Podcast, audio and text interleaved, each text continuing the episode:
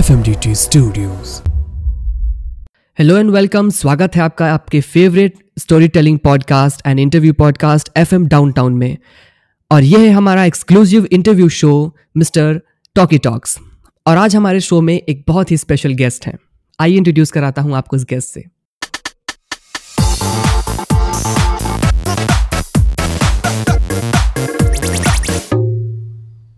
Indian navy यानी भारतीय नौसेना।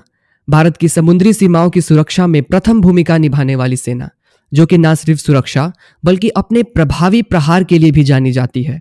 ऑपरेशन ट्राइडेंट और ऑपरेशन तलवार इस बात के प्रमुख सबूत हैं।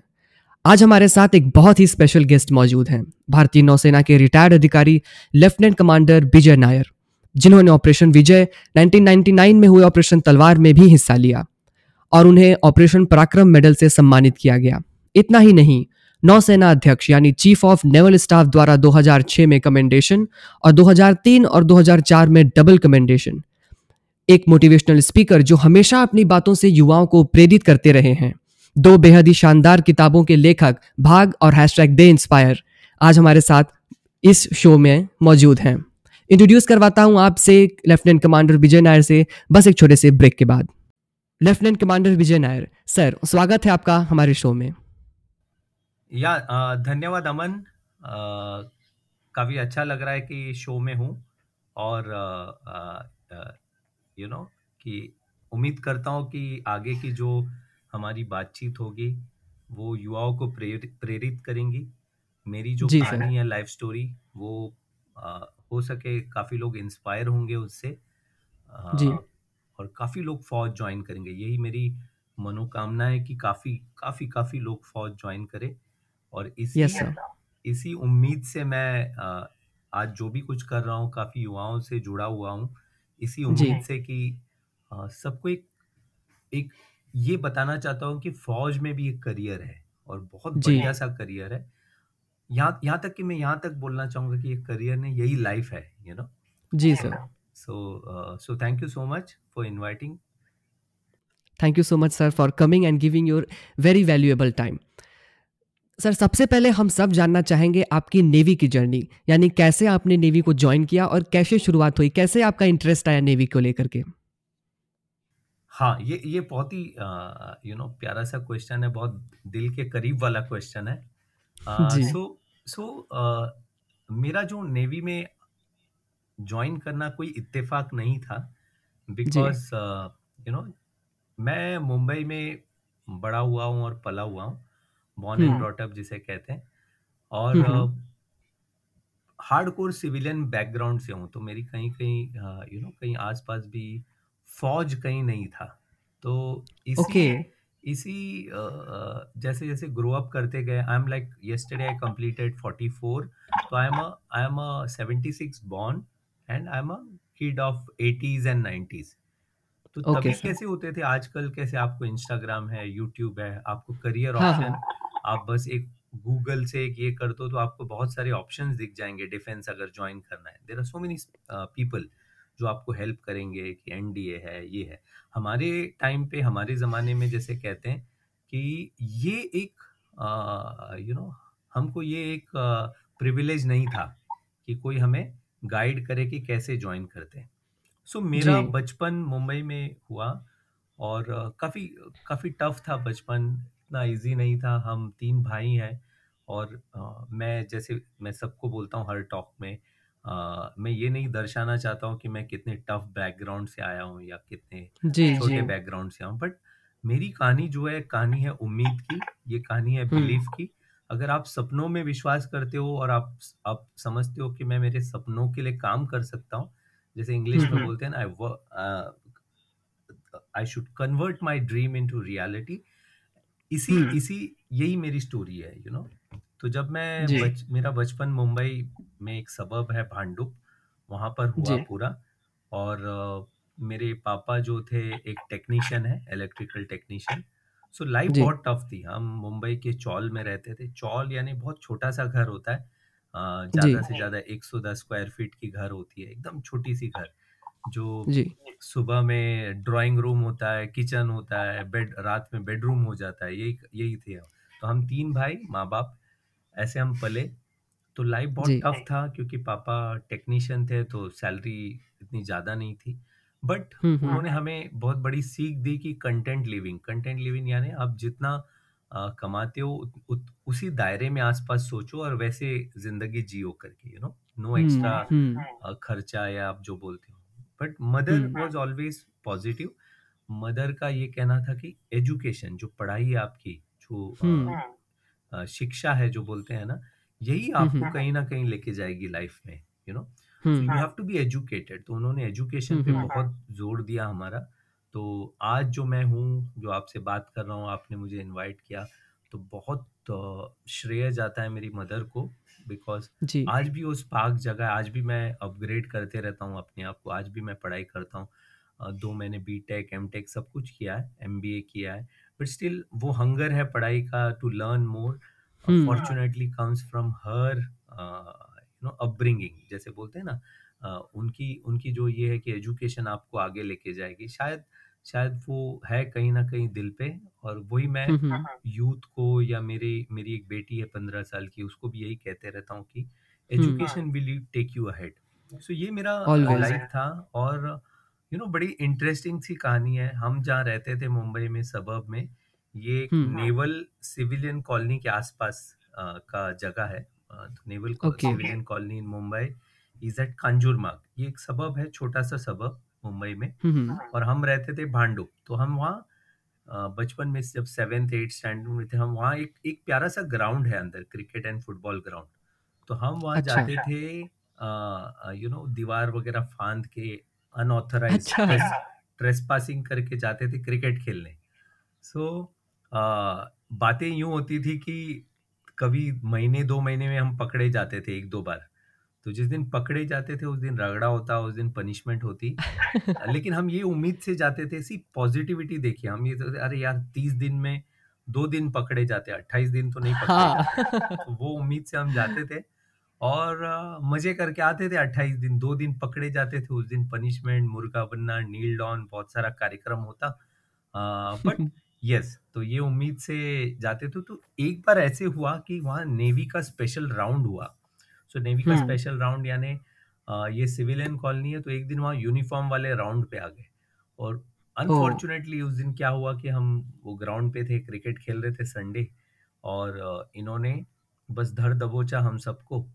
तो हम्म। मुझे दुख इस बात की नहीं हुई कि उन्होंने हमें दर दबोचा या पनिशमेंट दे रहे। जैसे मैंने उनका यूनिफॉर्म देखा दो लोग सब सफ़ेद कपड़े में और गोल्डन एप्यूलेट से जब बाहर उतरे जैसे बोलते हैं ना फैसिनेशन हो। आप किसी को देखते हो ना हाँ। किसी अगर होती होती है सामने एक सुंदर सी कन्या आ जाए तो आप उस आपकी आँखें उस पर जुड़ जाती है यू नो सेम थिंग मेरे साथ भी हुआ।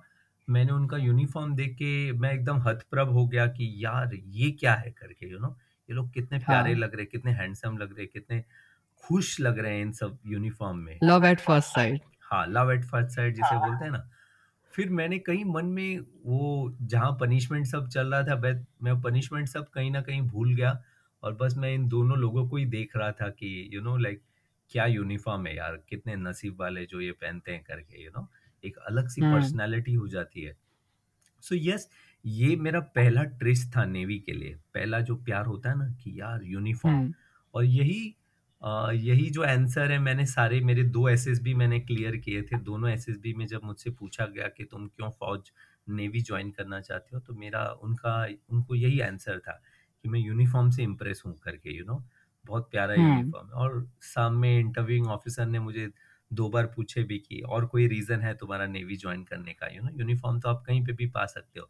तो मैंने हम्म उनको हम्म। यही कहा कि यार यूनिफॉर्म तो कहीं पे भी पा सकते थे लेकिन नेवल यूनिफॉर्म कहीं पे नहीं पा सकते।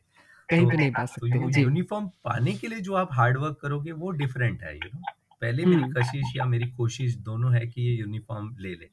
सो so, ये एक जर्नी चालू हुई एट स्टैंडर्ड नाइन्थ स्टैंडर्ड में यूनिफॉर्म के प्रति। और हम्म। फिर जब आप किसी चीज़ को कहते हैं ना शाहरुख खान का जो डायलॉग है ओम शांति ओम में किसी हम्म चीज़ हम्म। को अगर आप शिद्दत से चाहो तो सारी कायनात एक हो जाती है उसे एक करने में। ये एक डायलॉग है बहुत प्यारी सी डायलॉग है। मेरे सारे टॉक में यूज़ करता हूँ। तो बस ऐसा ही हुआ कि मैं उस शिद्दत से चाहने लगा यूनिफॉर्म को तो फिर हो सके हो सकता है कि सारी कायनात एक हो गई उसे पूरा करने। तो मैंने वो पहला बंदा मुझे मिला जो मुझे गाइड बोलते हैं ना एक मेंटर होता है। एक एक्स नेवल ऑफिसर थे वो छुट्टी पे आए थे। तो तभी वो जमाने में एटीज में नाइन्टीज में कोई होता नहीं था आपको गाइड करने। और हम तो छोटे सी जगह से थे मुंबई में बहुत जहाँ हमारे स्कूल में भी तो मैं जो स्कूल में पढ़ा हूँ एक ट्रस्ट का स्कूल है मलयाली ट्रस्ट का सो वहाँ भी लोगों को इतना आइडिया नहीं था आर्म फोर्सेस के बारे में। सो ये एक फ्रेंड थे जो जिसने कहा कि उनका कोई दोस्त का मामा कहीं नेवी से छुट्टी पे आने वाला है। तो तो हम सबने तीन लोगों ने हमने स्कूल बंक किए थे नाइन्थ स्टैंडर्ड में। मॉर्निंग स्कूल जाने के बजाय बैग वगैरह कहीं पे छुपा के किसी के घर पे हम वहाँ से कपड़े चेंज करके निकल गए। पनवेल बोल के एक हम्म। जगह है मुंबई में। अभी तो पनवेल हम्म। एक घंटे में पहुँच जाते तभी दो ढाई घंटे लगता था तभी नाइन्टीज में ninety one ninety nineteen ninety में। तो हम उनसे मिलने गए तो जब हम वहाँ मिलने गए तो पहला क्वेश्चन उनका यही था कि तुम बंक करके क्यों आए करके? फिर यू नो डिसिप्लिन तभी अगर हाँ. तभी हमने बताया कि सर ऐसे ऐसे कोई गाइड करने वाला नहीं अगर पेरेंट्स को बोले तो फिर वो लाएँगे नहीं। तो यही एक अच्छा ऑप्शन था स्कूल के टाइम बंक मार के आ जाओ। तो तो हम गए उनसे मिले तो पहले तो काफ़ी डांट फटकार दी उन्होंने बट फिर उन्होंने देखा कि इन सब में जुनून है कि फौज ज्वाइन करना है इनको या फौज के बारे में जानना है नेवी के बारे में जानना है।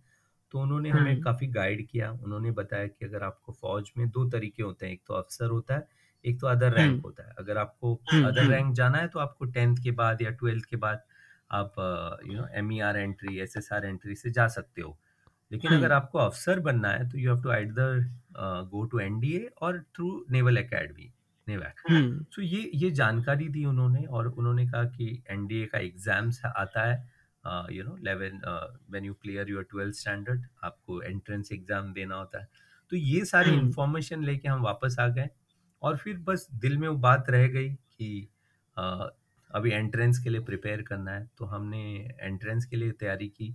और तभी कैसे होता था ना बहुत डिफ़िकल्ट होती थी इकोनॉमिक कंडीशन तो पापा भी कहने हम्म। लग गए कि यार एनडीए में जाने के लिए कितने पैसे लगेंगे? तो जब मैंने कहा कि हम्म। उनको यहाँ जाने पैसा नहीं लगता है सब फ्री होता है और यही स्कॉलरशिप देते हैं पढ़ाते हैं हमें। तो हम्म, पापा ने भी कहा कि नहीं अभी तुमको यही करना है करके यू नो बिकॉज़ अगर कैसे होता है कि छोटी सी फैमिली में अगर एक सिबलिंग सेट हो जाता है तो बाकियों का बाकी दो पे ध्यान दे सके। तो उनकी सैलरी हाँ. में वो बोले कि ठीक है अगर तुम सेट हो गए तो मैं बाकी दो बच्चों पे ध्यान दे पाऊँगा। सो so, सिलसिला चलता रहा। मैंने एनडीए एग्ज़ाम्स दी एनडीए रिटर्न्स क्लियर किए काफ़ी टफ था। फिर जाकर एनडीए रिटर्न्स के बाद आप एसएसबी में जाते हो service selection board interviews. So service selection board interview जहाँ तक मेरा मानना है it is one of the toughest interviews of India you know? बिल्कुल बिल्कुल की इंटरव्यू होती है। सी आईआईटी और या आप कहीं और जाते हो तो रिटर्न वगैरह टफ होता है काफ़ी टफ होता है you एक पर्टिकुलर आईक्यू लेवल चाहिए वो क्लियर करने के लिए। बट एसएसबी ऐसे नहीं है। एसएसबी इज़ इन सब का मिश्रण है आपका टेक्निकल नॉलेज या normal knowledge general knowledge personality aptitude attitude test आपकी कॉन्फिडेंस इन सबको मिला के जो पाँच दिन में वो देखते हैं और वो हम्म। कहीं ना कहीं फौज का जो पर्सनालिटी से को रिलेशन है वो उनको वहीं पे मिलता है। करेक्ट सो हम्म। so, ये होता है एसएसबी तो जब मैंने भी गया था एसएसबी बैंगलोर लकीली ये सारी चीज़ें हुई आ, और जो भी हम लोग गए थे जितने भी लोग थे अस्सी या नब्बे उसमें से हम चार लोग क्लियर हुए फाइनली जब लास्ट डे में नाम अनाउंस हम्म। होता है ना कि नंबर अनाउंस होता है ये ये नंबर हाँ. तो आई वाज सो हैप्पी कि मेरा भी नाम अनाउंस हुआ था उसमें number then comes medical medical medical में क्या होता है कि आपका सब कुछ टेस्ट होता है right from your head to to everything you know तो मेरी भी मेडिकल हुई तो कहीं ना कहीं कहीं ना कहीं इशू आ गया। कहीं ना कहीं लास्ट दिन जब सब कुछ ठीक चल रहा था तो आँखों में थोड़ी इशू आ गई। आँखों में ये था अच्छा। कि आ, मुझे भी नहीं पता था उस मोमेंट तक तो मेरा सिक्स बाय सिक्स नहीं हो रहा था आँखों में। So that was an issue और हम्म। बस जैसे बोलता है ना सपनों का टूटना सुने हो ना ये वाक्य? सपनों का yes, टूटना सपने टूटना हम बोलते हैं ना कि कैसे बिखर जाता है सब कुछ। आँखों के हम्म, सामने हम्म। सब तितर बितर हो जाता है। उसी तरह मेरे भी सपनों का पहला सपनों का अंत हुआ हुआ और मुझे लगा कि मेरी दुनिया ख़त्म हो गई। बिकॉज़ मैंने बचपन से जो आर्ट एट एट स्टैंडर्ड से वही उम्मीद रखी थी वही सपने देखे थे कि यही मेरा ड्रीम है यू you नो know? और हम्म। सब कुछ होते होते ये सडनली सब कुछ टूट रहा है। तो वो एक सिचुएशन आ गया और फिर हमने मेडिकल बोर्ड में अपील किए। मेडिकल बोर्ड में अपील करने के बाद तो भी रिजेक्ट हुआ। फिर तभी ऐसे होता था कि यू नो यू कैनॉट आपको वो वो टाइम ऐसे था लाइफ में कि आपको मूव ऑन करना है लाइफ में। आप एक ही चीज़ लेके नहीं बैठ सकते हो। और नहीं बैठ सकते। सबसे बड़ा मिस्टेक ये था लाइफ में कि मुझे प्लान बी नहीं था लाइफ में यू नो हमेशा मुझे लगा कहीं ना कहीं ओवर कॉन्फिडेंस था कि मेरा हो जाएगा एनडीए में। एंड वो कॉन्फिडेंस या ओवर कॉन्फिडेंस जो भी कहो उसके चक्कर में मैंने कभी प्लान बी नहीं रखी। और बस कबाड़ा हो गया वहाँ पर फिर आया थोड़ा डिप्रेशन में चला गया कुछ दिन तक बिकॉज़ मुझे एनडीए एनडीए ही दिखता था हमेशा। बस। और अब ये था कि अब मुझे एनडीए नहीं मिल रहा है मुझे इसके साथ जीना है पूरी दुनिया आगे लाइफ भर। बस आ, फिर इंजीनियरिंग करने चले गए चार फोर इयर्स की इंजीनियरिंग। तो जब सेकेंड ईयर में थे तब पता चला कि आप शॉर्ट सर्विस टेक के थ्रू भी जा सकते हो नेवी में। फिर से वो उम्मीद जागी कि यार फौज जा सकते हैं फिर से करके यू नो फिर ऑप्शन है अभी भी। सारा एनर्जी वहाँ चैनलाइज किया। और काफ़ी मेडिकली फिट रहने के लिए भी बहुत कुछ किए फिजिकली फिट पढ़ाई विढ़ाई की। फिर जैसे इंजीनियरिंग ख़त्म हुई सेवन सेमेस्टर में फिर से एस एस टेक का कॉल आया वही S S B interviews everything same thing repeated इस बार भी क्लियर हो। गया S S B interview and then वो होने के बाद हम गए फिर मेडिकल्स के लिए। मेडिकल में same problem I same issue with my eyes और जैसे ही वो बॉर्डर वाला केस था यू नो इवन तब भी वो बॉर्डर वाला केस था बट लेकिन एनडीए में जो मेडिकल बोर्ड थी बहुत ज़्यादा स्ट्रेंजेंट थी बहुत ज़्यादा स्ट्रिक्ट थी बट इस बार इस बार इन्होंने मुझे क्लियर कर दिया और विद इन यू नो मुझे ऐसे लगा कि यार ये कुछ पल के लिए इनमें भगवान आ गया करके जो के होता है ना कि यार तो आप सब कुछ उम्मीद लगाए बैठे हो फिर मेडिकल फिर यही सब रिपीट होने वाला है। तो इस, इस उम्मीद के चलते finally I was cleared and then जब मेरिट लिस्ट आई uh, तो आपको उसके बाद मेरिट लिस्ट में भी आना पड़ता है। अगर आप सपोज़ तीस सीट है अगर आप थर्टी वन हो तो everything is over for you for me, merit was very uh, good because I was all India ranked fourth in the merit. Uh, तो फिर that was pretty easy. And बस ये सिलसिला चला एक सपने देखने का एक सपने जीने का एक सपने टूटने का और एक सपने फिर से देखने का और फिर बस सबकी दया दृष्टि कृपा दृष्टि या आशीर्वाद या जो भी कहो लक का आ, ये होना सब करते करते फाइनली वो स्टेज आया लाइफ में कि आप नेवल एकेडमी के लिए सेलेक्ट हुए हो। So this was my beautiful journey from no one to a hardcore civilian to the naval academy yes very inspiring journey sir जब आपने पहली बार नेवल यूनिफॉर्म देखी जो कि वाइट कलर से आपको लव एट फ़र्स्ट साइट हो गया था क्लास एट्थ में तो कैसा लगा था आपको जब आपने पहली बार वो यूनिफॉर्म देखी? आ, तो जब पहली बार वो यूनिफॉर्म देखी तो यार वो कहते हैं ना कि यू नो लाइफ में बहुत ऐसे कम चीज़ होता है जो फ़र्स्ट टाइम देखो तो आपको हिट कर जाए। तो ये हम्म। मेरे लिए वो थी कि यार आ, होता है ना कुछ कुछ चीज़ें ऐसी हो जाती है कि आ, आपको लगता है कि शायद यही मैं हूँ करके यही मेरा हम्म। जीने का मकसद है तो मुझमें भी जब मैंने फ़र्स्ट टाइम वो देखी तो वही हुआ कि मुझे ऐसे लगा कि यही मेरा जीने का मकसद है आ, अगर मिल जाए तो बहुत बड़ी बात है तो सब कुछ ऐसे लगेगा कि जीवन धन्य हो गया यू नो हमारा लाइफ कितना हम्म, होता है। ज़्यादा से ज़्यादा सिक्सटी सेवेंटी ईयर्स और वो लाइफ में हम्म। हम पैदा होते हैं कुछ करते हैं फिर मर जाते हैं एक दिन। तो मेरा हमेशा मानना था कि यार आप पैदा हो गए आप कुछ ढंग का करो और फिर मर जाओ तो बात अलग है। तो मैंने भी वही उम्मीद से ली। तो वो जो फीलिंग है आप एक्सप्लेन नहीं कर सकते हो बिकॉज़ वो फीलिंग आपको जीना पड़ता है फीलिंग के लिए। एंड देन वो फीलिंग वो first feeling was that and of course life में बहुत तीन चार बार ऐसे फीलिंग आई। जब मैं एकेडमी गया तब एक ऐसे फीलिंग आई कि यार अब मैं एकेडमी में हूँ। फिर जब पास आउट हुए तब वो फीलिंग आई कि यार अब मैं पास आउट हो रहा हूँ। तो ये ये हाँ। तीन चार बार ऐसे चीज़ें हुई लाइफ में। And yes so this is this is what it was. Sir, जैसे कि बहुत सारे एस्पिरेंट्स होते हैं, वो नेवी को ज्वाइन करना चाहते हैं। सब लोग चाहते हैं कि मतलब जितने भी डिफेंस एस्पिरेंट होते हैं, सबका एक प्रेफरेंस होता है नेवी बहुत हाईएस्ट प्रेफरेंस होता है। तो उसके अंदर जब एक ऑफिसर बन जाते हैं तो पहली जो उनकी लाइफ होती है, वो स्टार्ट होती है सब लेफ्टिनेंट से। तो एक सब लेफ्टिनेंट की लाइफ कैसी होती है सर नेवी में? क्योंकि वो पहली बार नेवी के तौर तरीकों से वाकिफ होना शुरू होते हैं। एज अ कैडेट तो वो हो चुके हैं, लेकिन एज एन ऑफिसर वो पहली बार होते हैं। तो उनकी लाइफ कैसी होती है? So you know sub lieutenant तक की जो जर्नी होती है like since I was from the you know मैं वो कैडर से था मैं वो डायरेक्ट एंट्री ऑफिसर था तो हम लोग सब as a sub lieutenant cadet जाते हैं। तो जब आप सब। लेफ्टिनेंट कैडेट जाते हो एकेडमी में तो आप जब एकेडमी में जाते हो तो स्ट्राइप नहीं पहनते हो। सो हम्म। आपकी जर्नी वहाँ से चालू होती है। आपको पता है कि आप सब लेफ्टिनेंट कैडेट हो जैसे आप एकेडमी से पास आउट होंगे आप stripe पहनोगे। So journey. Is not easy पहले तो एकेडमी में आपको रगड़ देते हैं पूरी तरह बुरी तरह रगड़ देते हैं। और वो जो जब आप एकेडमी में रहते हो तो पहले छह महीने रहते थे आजकल एक साल रहना पड़ता है। हम्म। हर दिन आपको ऐसे लगता है कि हमारे दीवार पर हम लिख के रखते थे केबिन की दीवार पे days left to go home. ऐसे लिख D L T G H अच्छा।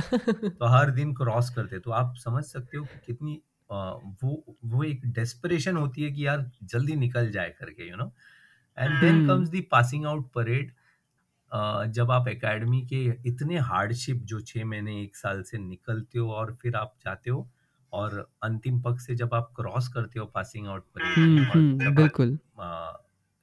जब वो अंतिम पग से जब आपके ऊपर से शवरिंग होता है फ्लावर का शवर करते हैं चॉपर्स डॉनियर्स हम्म और जब आप हम्म।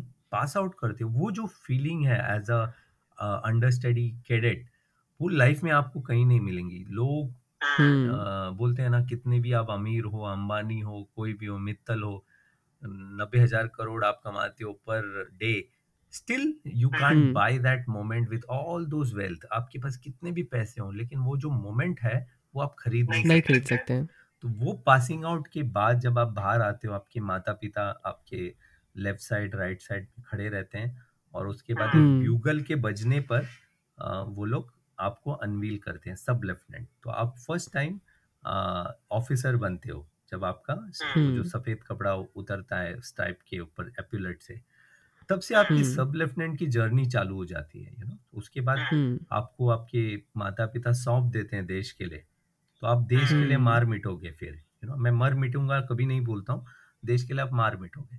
तो ये सब हाँ, लेफ्टिनेंट की जर्नी चालू हो गई। अब ये चालू होने के बाद सब लेफ्टिनेंट की जर्नी ऐसे होती है कि आप फिर आप यंग ऑफिसर्स कोर्स के लिए जाते हो बहुत सारे कोर्स के लिए ताकि आपको नेवी के काम के लायक बनाए। Academy training hmm. Is for mentally fit physically fit all those thing और नेवल तौर तरीके।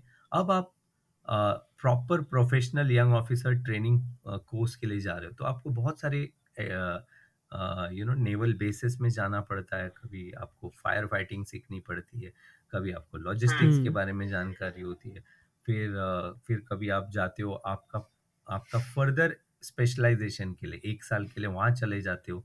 तो ये सब करके जब आप बाहर आते हो और आपको आपका शिप अपॉइंटमेंट मिलता है तो सब लेफ्टिनेंट्स पे बहुत सारी उम्मीदें होती है।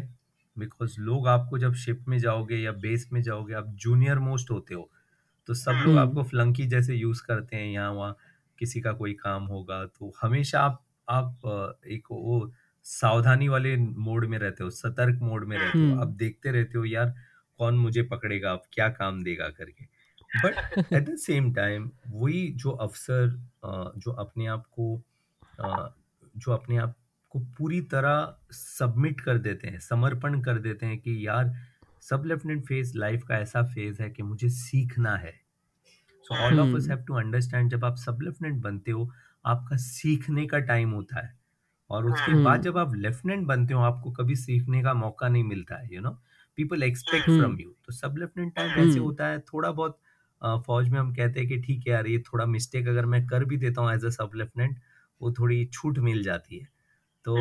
एट द सेम टाइम सब लोग आप पे नज़र रखते रहते हैं कि अ, ये कैसा सब सब लेफ्टिनेंट है whether he knows thing not knows academy से क्या सीख के आया है तो आप कांस्टेंट मॉनिटरिंग में रहते हो कांस्टेंट मॉनिटरिंग बस फिर हम्म। क्या दो साल के बाद जब आप सब कुछ ठीक कर दो आपके कोर्सेज के रिजल्ट्स वगैरह ठीक हो तो बस एक दिन ये जर्नी खत्म होकर आप नेक्स्ट फ़ेज़ में चले जाते हो लेफ्टिनेंट बन जाते हो सुन सो ये बड़ा हम्म। प्यारा सा जर्नी है एज अ सब लेफ्टिनेंट और मेरी सबसे एडवाइस है जो सुनेंगे ये कि एज अ सब लेफ्टिनेंट अगर आप फौज ज्वाइन करोगे जब भी आप सब लेफ्टिनेंट बनोगे तो वो पीरियड होना चाहिए दो साल सीखने का। ये नहीं कि मैं ऑफिसर बन गया हूँ सब लेफ्टिनेंट की दूसरों को डफराए या डराए या ये करे धमकाए। करते हैं काफ़ी लोग करते भी हैं कि सडनली वो मिल गया मुझे रैंक और सी क्या होता है कि जब जब आपको रैंक मिलता है आप एक अलग हम्म। ऊंचाई पे पहुँच जाते हो। You are the hmm gazetted hmm officer by the president of India. तो आप एक हम्म। तो आप किस तरीके से लेते हो और या आपका जो यूनिट है आपको किस तरीके से मोल्ड करता है? ये बहुत ये हम्म बहुत इम्पोर्टेंट है। ये हर हर हम्म। ऑफिसर के करियर में बहुत इम्पोर्टेंट है।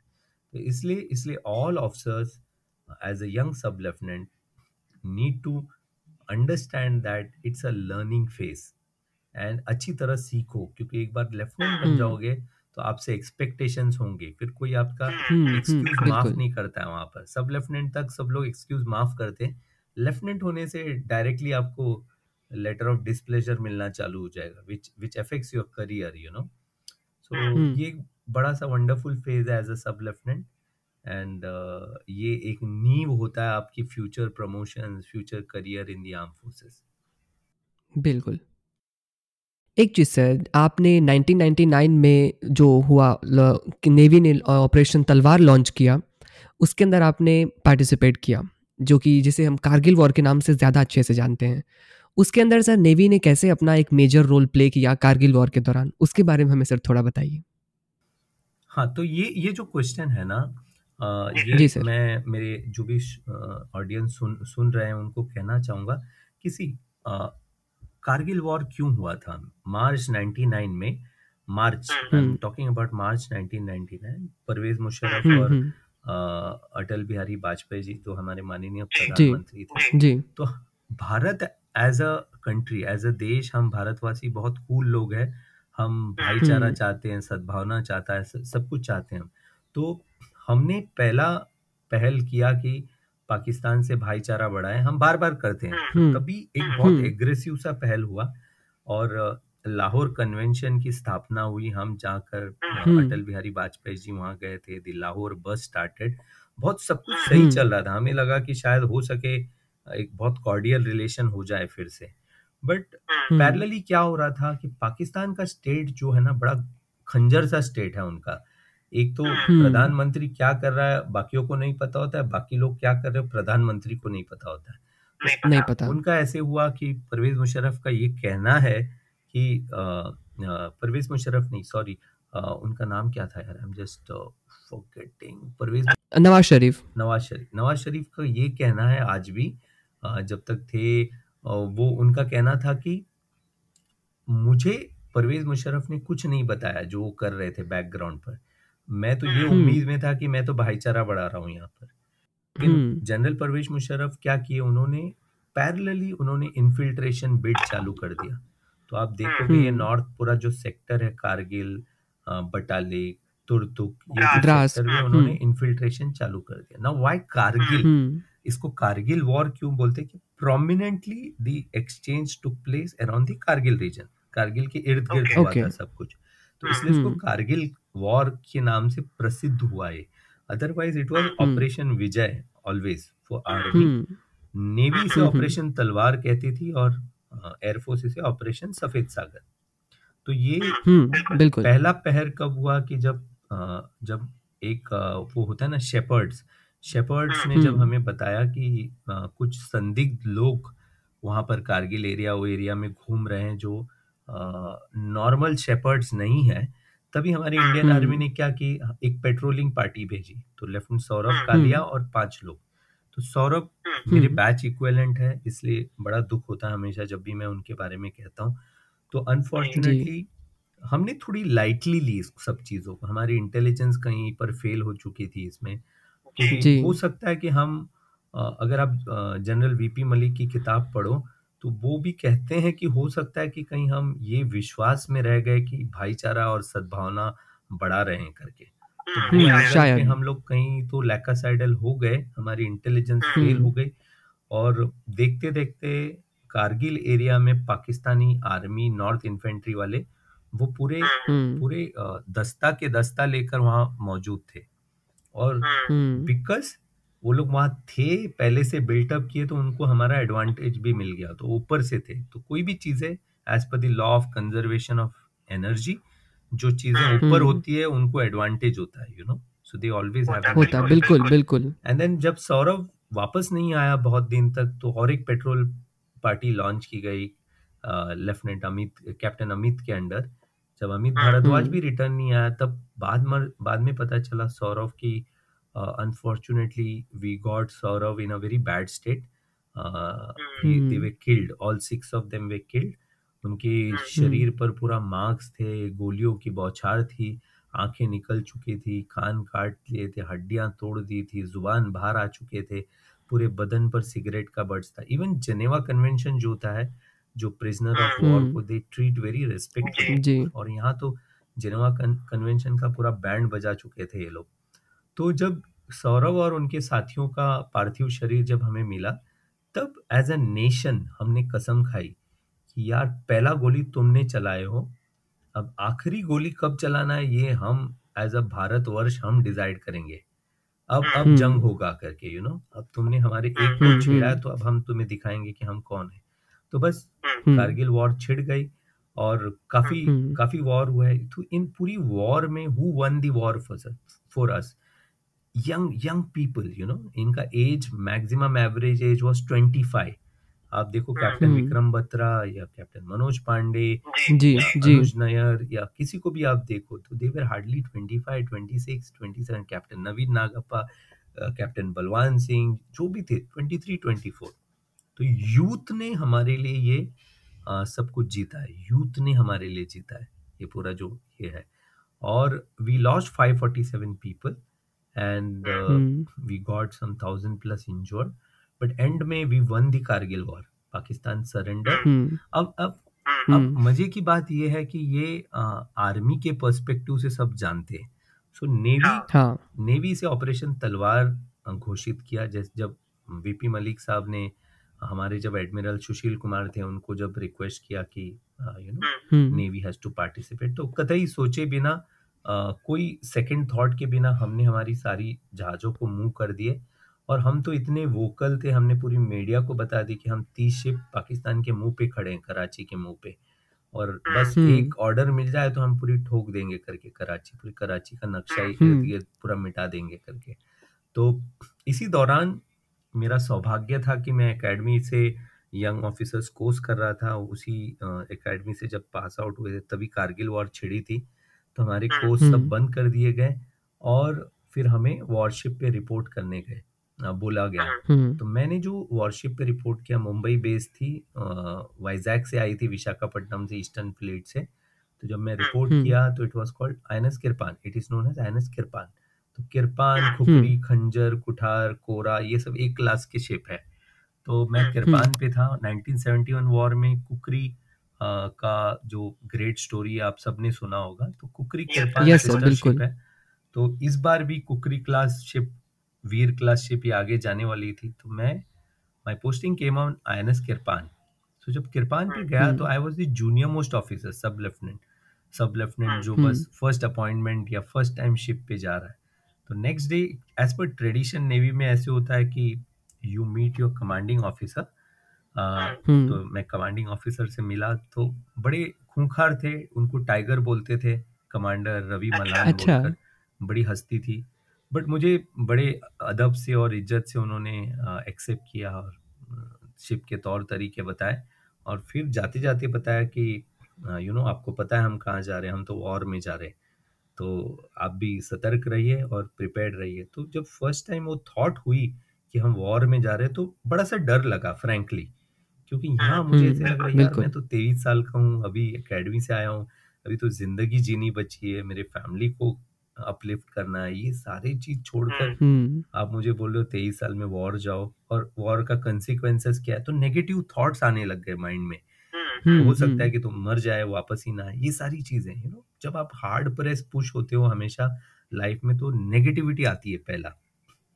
बट हम्म। कुछ अ, समय के पश्चात फिर वो पॉजिटिव वाइब्स आने लगे फिर ऐसे हुआ यार आप तो फौज ज्वाइन ही किए इसी के लिए किसी को किसी दिन पाकिस्तान से लड़ने के लिए यू नो सो ये हम्म। सारी पॉजिटिव थॉट्स आने लग गई और धीरे धीरे धीरे कर कर एक दो दिन में सब कुछ सही हो गया और जब हम ऐसा ऐसा वक्त आया कि हम ऑलमोस्ट पाकिस्तान से कुछ ही दूर दूरी पे थे फोर्टी नॉटिकल माइल्स के आसपास और हमने दुनिया को हम्म। बता दिया कि हम यहाँ खड़े हैं पाकिस्तान के मुल्क कोई सीक्रेट मिशन नहीं था शायद हमको हम्म, पॉलिटिकल हम्म। प्रेशर भी क्रिएट करना था पाकिस्तान यूएस पे तो काफ़ी कंट्रियों ने हम्म। हमसे बोली कि नेगोशिएट करने पाकिस्तान से and all and luckily for me I was in that ship for 40 days 30 to 40, 35 to 40 days and बहुत हम्म। क्लोज एक्शंस देखे सी सिकनेस देखी ब्लड वॉमिट किए फिर जब जैसे ब्लड वॉमिट किया तो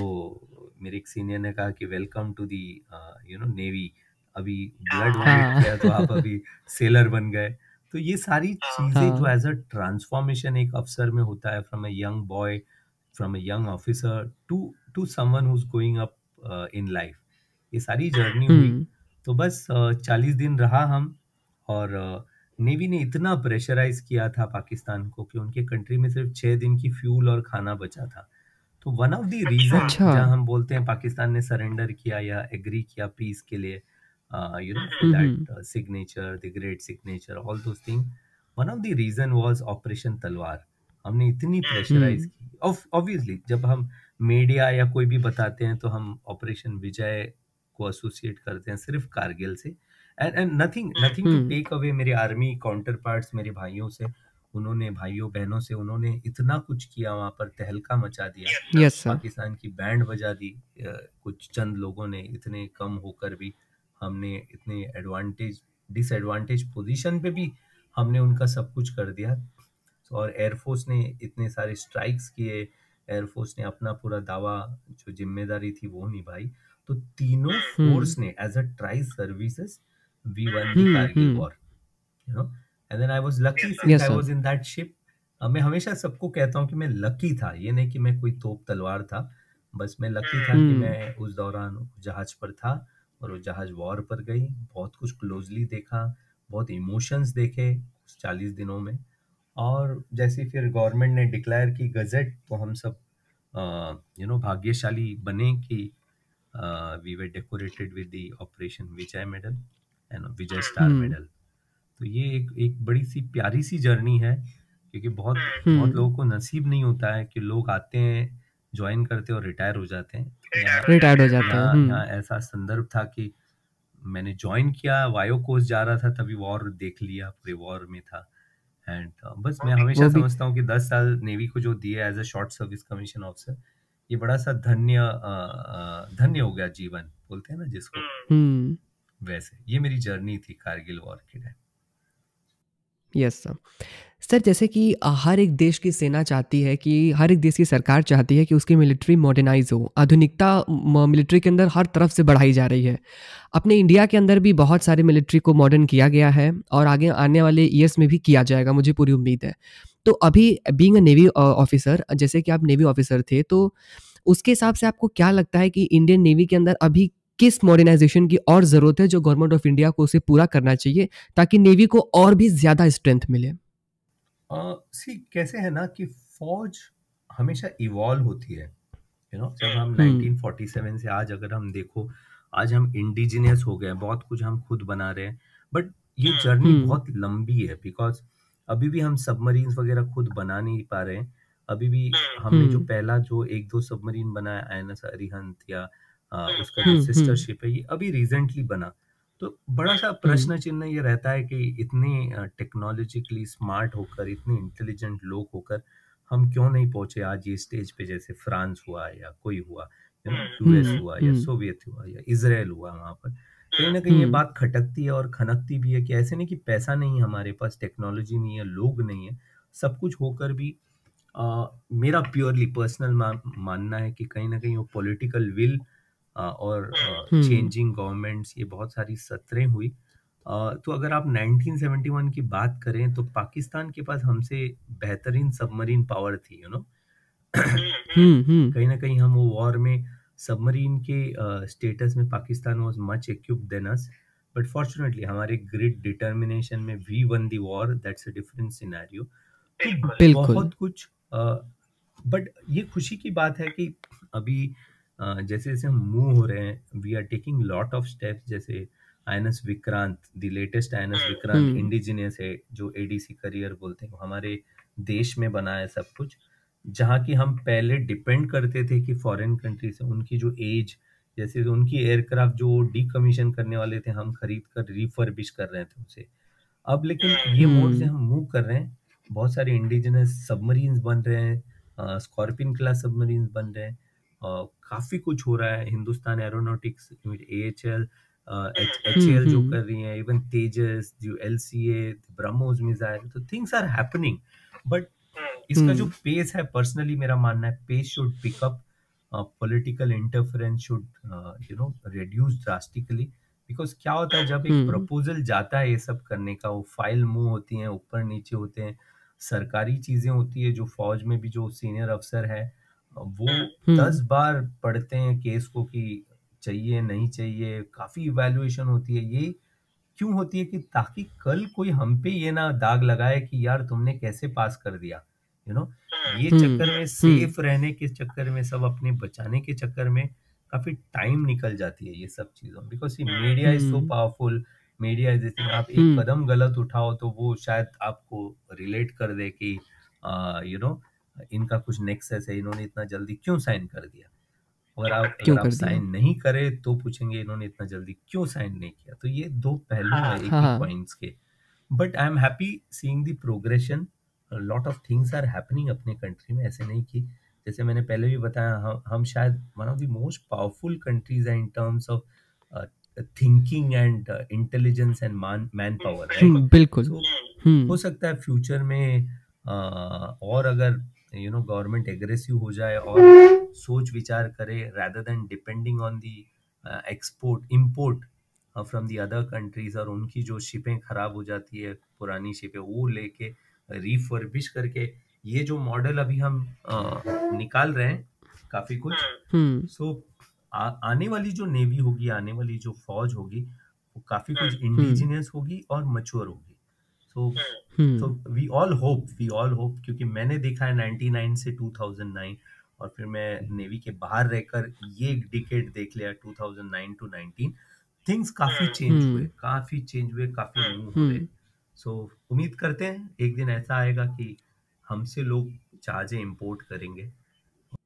हम्म मुझे लगता है आत्मनिर्भर भारत जो अभी करंट गवर्नमेंट की जो स्कीम है ये हेल्प करने वाली है कुछ इस फ़ील्ड में? ये हेल्प करना चाहिए बिकॉज़ हमारे पास इतने शिपयार्ड्स हैं Hindustan shipyard Vizag. मस्काउट shipyard Mumbai GRSE Calcutta Goa shipyard Goa Cochin shipyard Cochin पाँच पाँच बड़े बड़े शिपयार्ड्स है and I am sure man power तो हमारे पास बहुत स्ट्रांग है। बस थॉट प्रोसेस थोड़ी चेंज होनी चाहिए।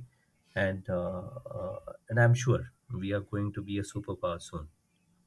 Very soon sir और वैसे भी हाँ सर हमारी सेनाओं के पास इतनी ज़्यादा कहते हैं बौद्धिक क्षमता है कि जैसे कि मुझे एक वॉर याद आता है सियाचिन वॉर मैंने इसके बारे में पढ़ा कि हमारे पास वो इक्विपमेंट्स नहीं थे जो कि इतनी ठंड में हम पहन करके पाकिस्तान का सामना कर सकें उसके बावजूद भी जो एक जज्बा होता है कॉन्फिडेंस होता है अगर वो किसी सेना के अंदर आ जाता है तो दुश्मन सेना तो अपने आप वही देख करके उसका फिफ्टी परसेंट माइंड लॉस तो वहीं हो जाता है कि अगली सेना की कॉन्फिडेंस देख करके तो वो कहीं ना कहीं हमारी सेनाओं को बहुत ही ज़्यादा मज़बूत करती है एग्जैक्टली exactly. तो अगर आप. सियाचिन Yes, की कहानी सुनो या कोई भी 1971 की वॉर सुनो तो मेजॉरिटी ऑफ़ द वॉर और जो सियाचिन का जो परमवीर चक्र बाना सिंह साहब है उनका जो कहानी सुनो हम्म हम्म जी। सब ये दर्शाता है कि human power will military training ये सब बहुत बहुत स्ट्रांग है।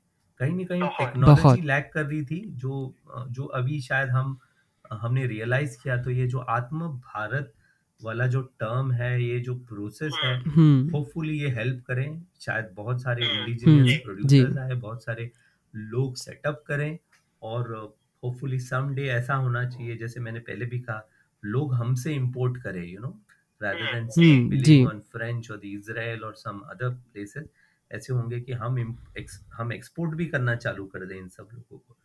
हम्म।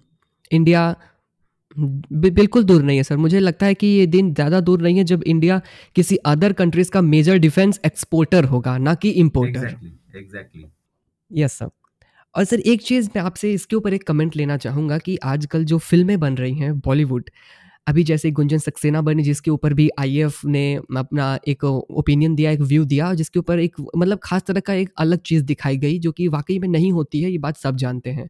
अभी फ़िलहाल में एक अनिल कपूर की मैं फ़िल्म का नाम नहीं लूँगा, सर। उसने, आपने भी सोशल मीडिया पर उसके लिए शेयर किया।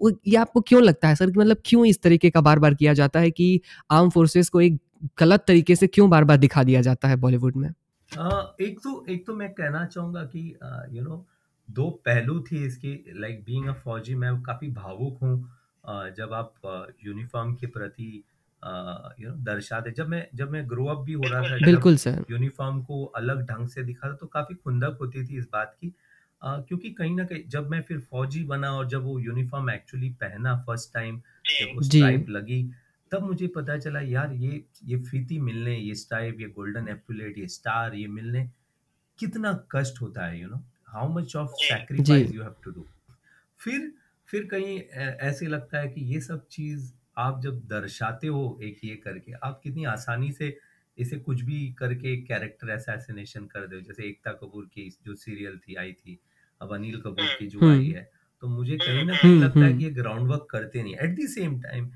जैसे जेपी दत्ता साहब थे जिन्होंने बॉर्डर बनाया या यू नो दूसरी एक मूवी बनाई रेफ्यूजी उनके बड़े भाई विंग कमांडर थे और वो फाइटर पायलट उनकी डेथ हुई थी। तो उनका जो हम्म। देखने हम्म। का नज़रिया बहुत डिफरेंट था। वो हमेशा हम्म। फौज को एक एक सुप्रीम इसमें दर्शाते थे अपनी मूवीज़ में। तो हमेशा। हाँ, तो कहीं ना कहीं मुझे ऐसे लगता है कि रिसर्च करना चाहिए जो भी यू नो डायरेक्टर प्रोड्यूसर्स या प्रोडक्शन हाउस है वो रिसर्च करना चाहिए। काफ़ी दूसरा एक एंगल है काफ़ी लोग बोलते हैं कि एयरफोर्स ने बहुत ज़्यादा एक्स्ट्रा रिएक्ट किया इन सब चीज़ों का। आप एक अलग पहलू से देखो एंटरटेनमेंट का। अगर आपको पसंद नहीं है तो आप ना देखें बेहतर है।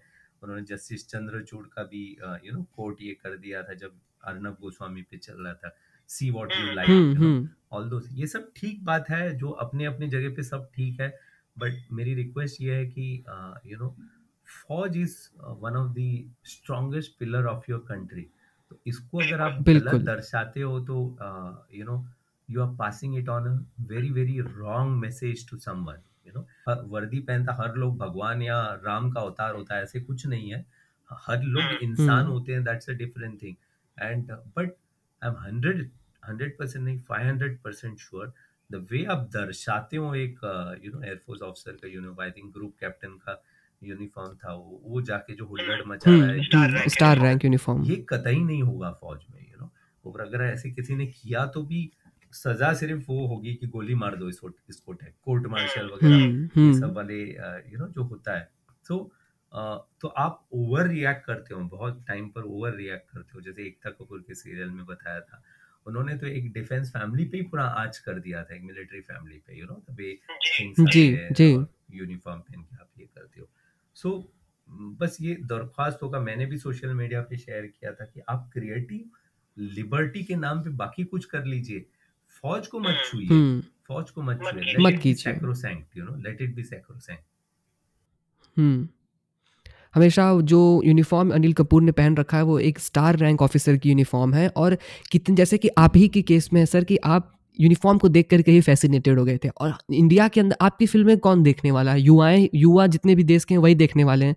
तो उनको अगर आप एक इतने बड़े ऑफिसर की यूनिफॉर्म पहना करके इस तरीके की अगर आप हरकतें करें तो मुझे नहीं लगता कि ये कोई एक पॉजिटिव फीडबैक जा रहा है अपने कंट्री के यूथ को। और आपको, मुझे लगता है जैसे आपने भी कहा कि रिसर्च की कहीं ना कहीं कमी रह जाती है डायरेक्टर्स में तो वो उनको थोड़ी सी मज़बूत करनी चाहिए कि हाँ ठीक है फ़िल्म है इंटरटेनमेंट के लिए बन रही हैं, वो बात दूसरी है। लेकिन आप ये भी ध्यान दीजिए कि वो किस चीज़ पे बन रही है। बहुत ज़्यादा ही इमोशन जुड़ा हुआ है लोगों का उसके साथ।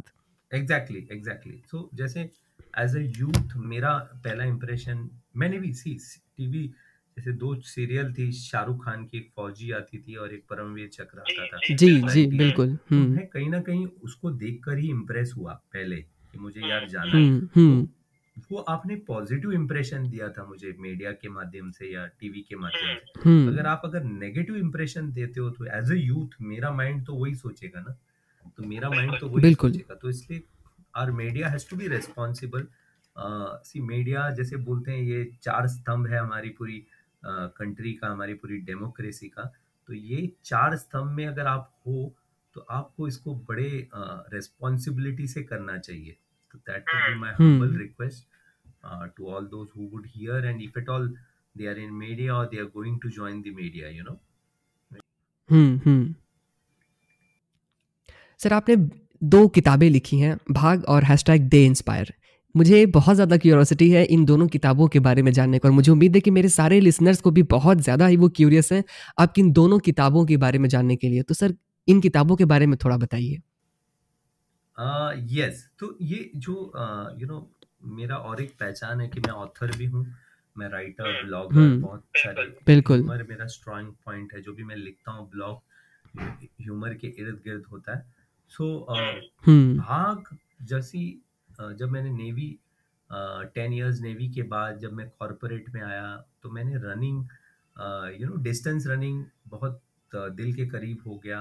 काफ़ी रीज़न है इसके पीछे कि मैं हाइपोथायरॉइड डिटेक्ट हुआ था 2008 में कहीं वेट बढ़ गया था 100 किलो के ऊपर चला हम्म। गया था वेट तो लाइफ में फिर से बोलते हैं ना सेकेंड इनिंग्स स्टार्ट हुई कि वेट कम किए। तो ये इसी दौरान अ, मुझे डिस्टेंस रनिंग से काफ़ी लगाव हुई काफ़ी क्लोज हुआ डिस्टेंस रनिंग के। तो डिस्टेंस हम्म। रनिंग की अ, जब मैं कर रहा था ये फ्रेटर्निटी में ऐसे लोगों से मिला जिनकी कहानी सो सो इम्प्रेसिंग है। अ, कोई हम्म। कोई यू नो एक्सीडेंट से मीट होकर जिनकी पैर कट गई है अ, कोई डिप्रेशन में था हम्म। कोई ओवरवेट थे किसी को कैंसर था किसी का लाइफस्टाइल अलग था कोई बहुत बिज़ी थे कोई हस्बैंड वाइफ की कहानी है कोई इम्पॉसिबल कहानी है कैसे ऐसे हो सकता है। हम्म। तो हम्म। इन सबसे जब मिलने लगा मैं इनके बारे में छोटे छोटे ब्लॉग्स करने लगे तो काफ़ी लोगों ने इसे यू नो अप्रिशिएट किए। काफ़ी लोग इसे इंस्पायर होने लगे कि अच्छा यार ये जब कर सकते हैं ऐसे जो नॉर्मल लोग तो हम क्यों फिटनेस के प्रति हम क्यों इतना सीरियस नहीं होते? जबकि लाइफ एक ही बार आता है हम्म। ज़िंदगी में यू नो लाइफ एक ही बार आता है।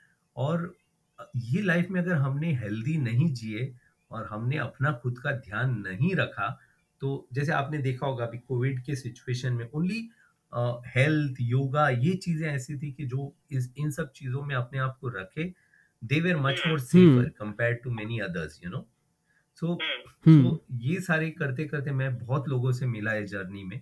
तो उन हम्म। उन उन सबकी जो जर्नी है चालीस बयालीस लोगों की जर्नी मैंने स्टोरी के माध्यम से इंटरव्यू के माध्यम से वन ऑन वन के माध्यम से ये कर कर ये कंपाइलेशन की है बुक दे इंस्पायर ये 2016 में हम्म। रिलीज़ हुई थी। 42 रनर्स की कहानी है और मेरी भी कहानी एज अ ऑथर उसमें छोटा सा एक पेज है। तो this surrounds hmm. Around distance running तो ये डिस्टेंस रनिंग तो एक माध्यम है बट इनकी कहानी जब आप पढ़ोगे चालीस बयालीस लोगों की तो आपको लगो लगेगा कि यार कोई ज़िंदगी में अगर ज़िंदगी ने किसी को इतना यू नो बोलते हैं ना त्रास दिया है ये दिया है उसके हम्म बावजूद हम्म। भी अगर आप ज़िंदगी से एक कदम आगे चलो ये होती है ज़िंदगी ये होती है इंस्पायरिंग स्टोरी तो ये हम्म। पहली किताब इन सब स्टोरियों की कंपाइलेशन है। क्रॉसवर्ड से हम्म। क्रॉसवर्ड ने इसे पब्लिश किया है। काफ़ी अच्छा किया ये किताब ने। करीब चार हज़ार के आसपास कॉपी बिक चुकी है चार साल में। और अभी अभी भी अभी भी ये हम्म। मार्केट में चल ही रहा है अमेजोन डॉट इन पर है। तो ये ये रहा पहला हम्म। किताब। सेकंड किताब है जैसे डिस्टेंस रनिंग में मैंने जैसे आपको कहा कि काफ़ी कुछ होता है। Distance running is a fraternity in itself you know उसके इर्द गिर्द बहुत कुछ जैसे फौज है एक अपनी अब में एक फ्रेटर्निटी है उसके चलते ह्यूमर होता है। तो डिस्टेंस रनिंग में भी अपने अपने तरीके के ह्यूमर होते हैं इंसिडेंट्स होते हैं। तो अ, मैं जैसे मैंने कहा कि मैं ब्लॉगर भी हूँ मैं ब्लॉग करता था 2010 से आज से नौ दस से। तो जैसे मैं ब्लॉग करता था फेसबुक या कोई सोशल मीडिया पे जब अ, उसको प्रकाशित करता तो काफ़ी लोग काफ़ी लोग फैसिनेट हो गए पढ़ने के लिए उसके बारे में। तो लोग मुझे बोलते थे कि यार हम्म। और लिखो और लिखो। तो ऐसे लिखते लिखते तो भाग का जन्म हुआ as a book in hmm. This lockdown lockdown में कुछ समय मिला था मैंने सब कुछ कंपाइल करके बुक किताब हम्म। बनी भाग और वो रिलीज़ हुई नोशन प्रेस पब्लिकेशन से। ऑनलाइन अवेलेबल है। हम्म। और बहुत बहुत जब भी आप वो किताब उठाओगे आप डिस्टेंस रनिंग के बारे में थोड़ा जानते होंगे या नहीं भी जानते होंगे तो आप आप हल्का सा स्माइल तो पक्का दोगे बहुत सारी स्टोरीज पढ़ के हम्म। कि अच्छा ऐसे भी होता है करके यू नो सो ये दो हम्म। किताबें हैं और एक किताब लिखी थी लॉकडाउन में वो एंथोलॉजी थी बहुत सारे ऑथर्स का साथ में था तो मेरी भी स्टोरी थी उसमें। तो ये तीन बुक हम्म। और दो बुक पाइपलाइन में है चल रहा है एक एकेडमी स्टोरीज पर है academy and hmm. Academy stories naval academy days की और एक अ, मेरी जर्नी के बारे में एज अ माई जो मैं आपसे बात कर रहा हूँ uh, इस पर एक किताब बनने वाली है दो किताब पाइपलाइन में और छठवा किताब है दे इंस्पायर जो मैंने कहा पहला किताब उसका ही कंटिन्यूएशन है और चालीस लोग की कहानी ताकि कहानियाँ ऐसी हम्म। चीज़ है जिससे आप इंस्पायर होते हो तो ये बिल्कुल। बिल्कुल। ये ये ये तीन किताबें आने वाली है एक अगले एक साल में सो यही as an author you know all the best sir आपकी किताबों के लिए बहुत बहुत शुभकामनाएँ हमारी तरफ़ से।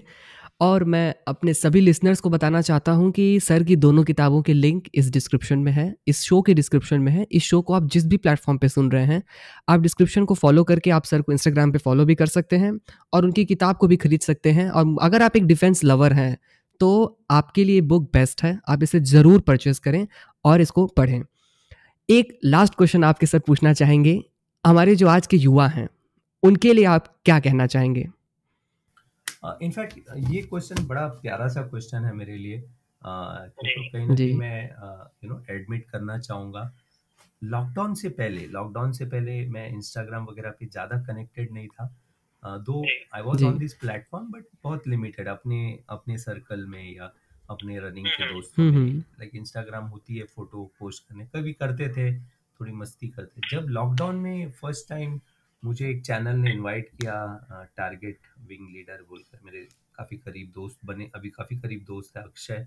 उसने फ़र्स्ट टाइम हम्म, मुझे जब कनेक्ट किया इंस्टाग्राम के कि सर आप यूथ को मोटिवेट करोगे क्या यंगस्टर्स को फौज इसमें तब तब मुझे हम्म, ये नहीं था। हम्म। कहीं ना कहीं मेरे दिल में हमेशा ये प्रोजेक्ट रहा है कि मुझे लोगों को क्योंकि मैं फौजी हूँ मुझे लोगों को फौज के बारे में यू नो इंफॉर्मेशन देना है। उनको ये बताना है कि यार फौज हम्म। क्या करती है? उन्हें कहानियाँ सुनाना है कि ऐसे हम ये करते हैं ऐसे ऐसे लोग हैं जो आप आप कुछ जानते भी नहीं है बट आपके लिए जान दे देते हैं। और मुझे लोगों को हम्म, बिल्कुल। लोगों को करियर फौज एक करियर है ये भी बताना है। कहीं ना कहीं मेरे दिल में ये थी। और तो फिर वो मैं मौका फ़र्स्ट टाइम आया विंग लीडर ने मुझे इनवाइट किया बात करने।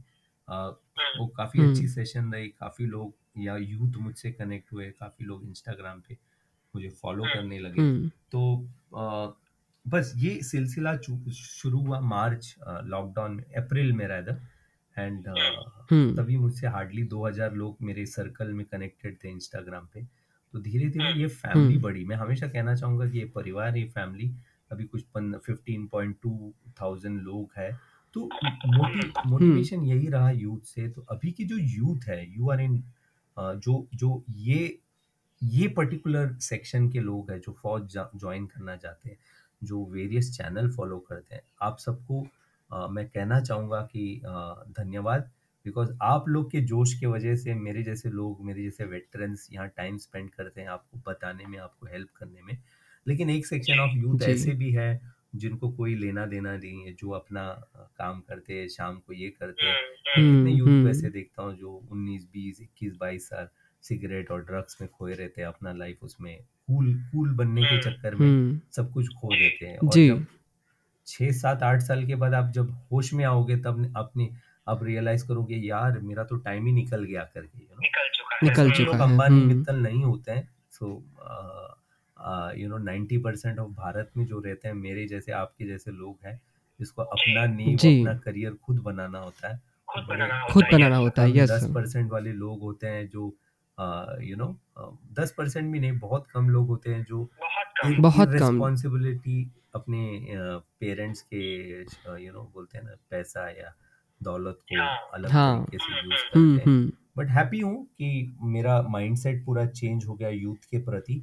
I am so happy to connected hmm. To very very fantastic youth of today and and I am so glad कि मेरी बेटी भी टीनेजर है. She is also growing up in this generation you know तो जी।